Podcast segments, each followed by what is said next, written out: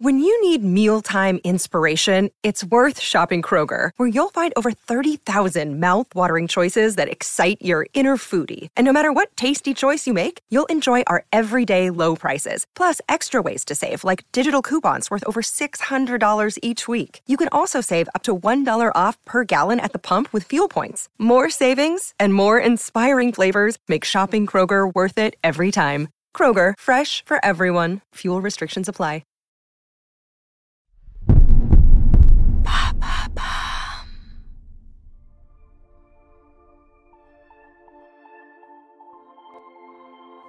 Elsa, Elsa, Elsa. Dans les poèmes de Louis Aragon, elle est partout. Les yeux d'Elsa, les mains d'Elsa, le fou d'Elsa, il ne m'est pari que d'Elsa, Elsa, Elsa, Elsa. Dans l'histoire qu'il y a Aragon à sa femme, aimer, c'est écrire. Écrire le nom de cette femme de lettres, courageuse, indépendante, qui n'a attendu aucun homme pour exister artistiquement. À une époque où dans la vie des artistes les femmes étaient souvent reléguées au simple rôle de muse, Elsa a pris beaucoup de place. Elle est celle qui a inspiré Aragon, certes, mais elle a aussi une trentaine d'ouvrages à son actif et une vie d'engagement politique aussi complète que son mari. L'histoire d'Elsa Triolet et de Louis Aragon, c'est une histoire de respect et d'admiration mutuelle, une histoire faite de romans, de poésie et de résistance, une histoire d'amour. «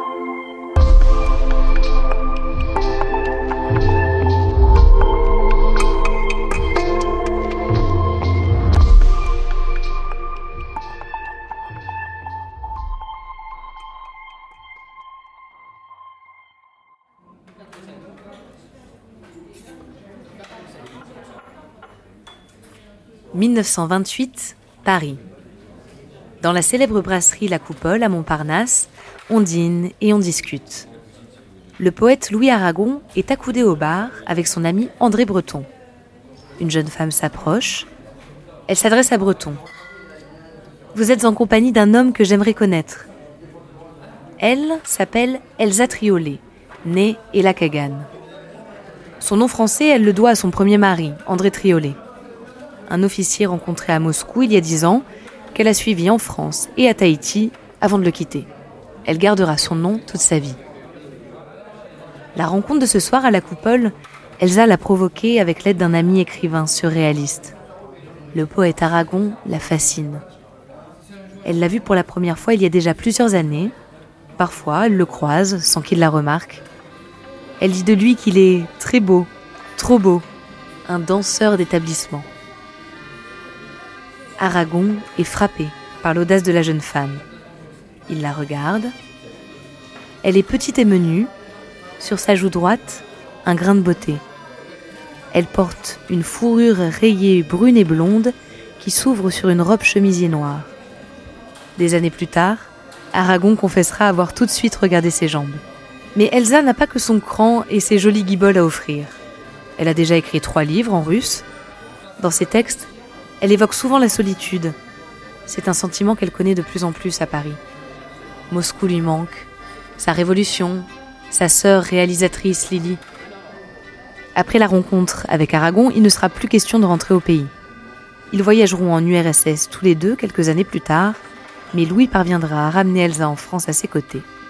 Ils se marient en 1939. Amour d'Elsa, décembre 40. Les yeux d'Elsa. Tes yeux sont si profonds qu'en me penchant pour boire, j'ai vu tous les soleils venir se mirer, si jeter à mourir tous les désespérés. Tes yeux sont si profonds que j'y perds la mémoire. À l'ombre des oiseaux, c'est l'océan troublé. Puis le beau temps soudain se lève et tes yeux changent. L'été taille la nuit au tablier des anges. Le ciel n'est jamais bleu comme il l'est sur les blés. Les vents chassent en vain les chagrins de l'azur. Tes yeux plus clairs que lui lorsqu'une larme y luit. Tes yeux rendent jaloux le ciel d'après la pluie. Le verre n'est jamais si bleu qu'à sa brisure. Aragon écrit son fameux poème Les yeux d'Elsa pendant l'occupation. À ce moment-là, les deux jeunes époux ont rejoint la résistance en zone libre. Une résistance faite d'actes et de mots. Elsa écrit des nouvelles, Aragon écrit des poèmes sur Elsa. Le prénom est tellement présent dans l'œuvre d'Aragon qu'on y voit une métaphore. Elsa serait un code pour la France, la France occupée. Une analyse démentie par le poète des années plus tard. Si l'on regarde l'ensemble des livres que j'ai publiés depuis 1936 jusqu'à 1964, on peut s'apercevoir que même là où Elsa n'est pas nommée, elle est présente. Et beaucoup des choses qui sont dites euh, et que l'on a pris pour des choses symboliques, comme pendant la période de la résistance, où les gens croyaient que je disais Elsa pour dire la France, ce qui est stupide car je ne me suis jamais gêné pour dire le nom de mon pays. Mais pour moi, euh, c'est l'aventure intellectuelle de ma vie aussi. Euh, ma vie avec Elsa. Et Elsa est quelqu'un de défini socialement et professionnellement. C'est cela la chose essentielle. Après la guerre, c'est le temps des succès. Elsa remporte le prix Goncourt pour le recueil de ses nouvelles écrites en zone libre. Aragon publie son plus grand roman, Aurélien.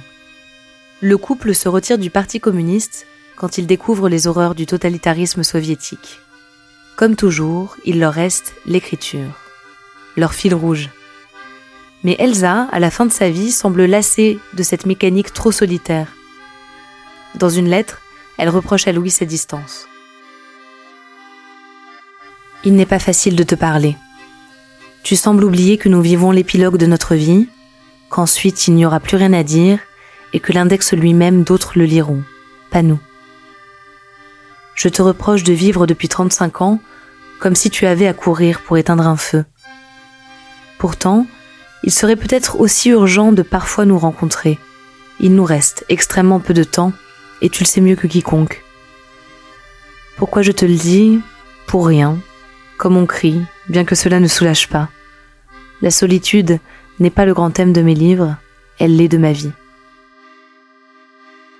Elsa s'éteindra en 1970. Aragon la suivra douze ans plus tard. Ils sont enterrés ensemble à Saint-Arnoux en Yvelines. Là, encore, aimer, c'est s'écrire. Jusque sur leur pierre tombale commune, où sont gravés les mots d'Elsa. Quand côte à côte nous serons enfin des gisants, l'alliance de nos livres nous unira pour le meilleur et pour le pire, dans cet avenir qui était notre rêve et notre souci majeur à toi et à moi. La mort aidant, on aurait peut-être essayé et réussi à nous séparer plus sûrement que la guerre de notre vivant. Les morts sont sans défense. Alors nos livres croisés viendront, noir sur blanc, la main dans la main, s'opposer à ce qu'on nous arrache l'un à l'autre.